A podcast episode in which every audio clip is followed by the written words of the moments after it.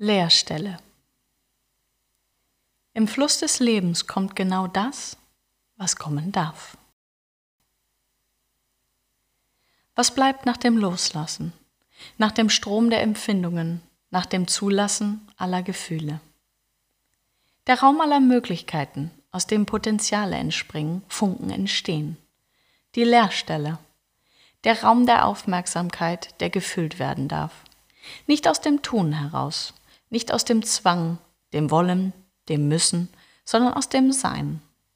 Die Leerstelle, die entsteht, dem aufblinkenden Textzeichen nach dem gelebten Kapitel. Dem inneren Antrieb widerstehend, sofort loszuschreiben, füllen zu wollen.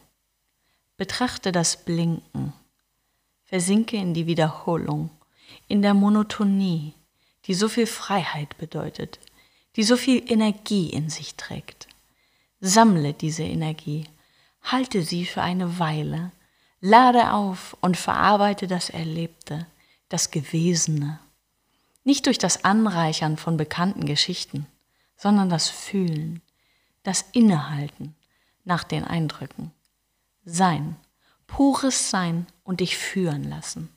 Von der inneren Stimme, dem Fluss, dem Universum, vollends im Vertrauen, dass jede Leerstelle einen Sinn hat. Jedes Ende und jedes Loslassen. Nehme dir die Zeit, erinnere und integriere mit Liebe, Demut und Dankbarkeit. Dein Sein dankt es dir, dein Körper, deine Seele.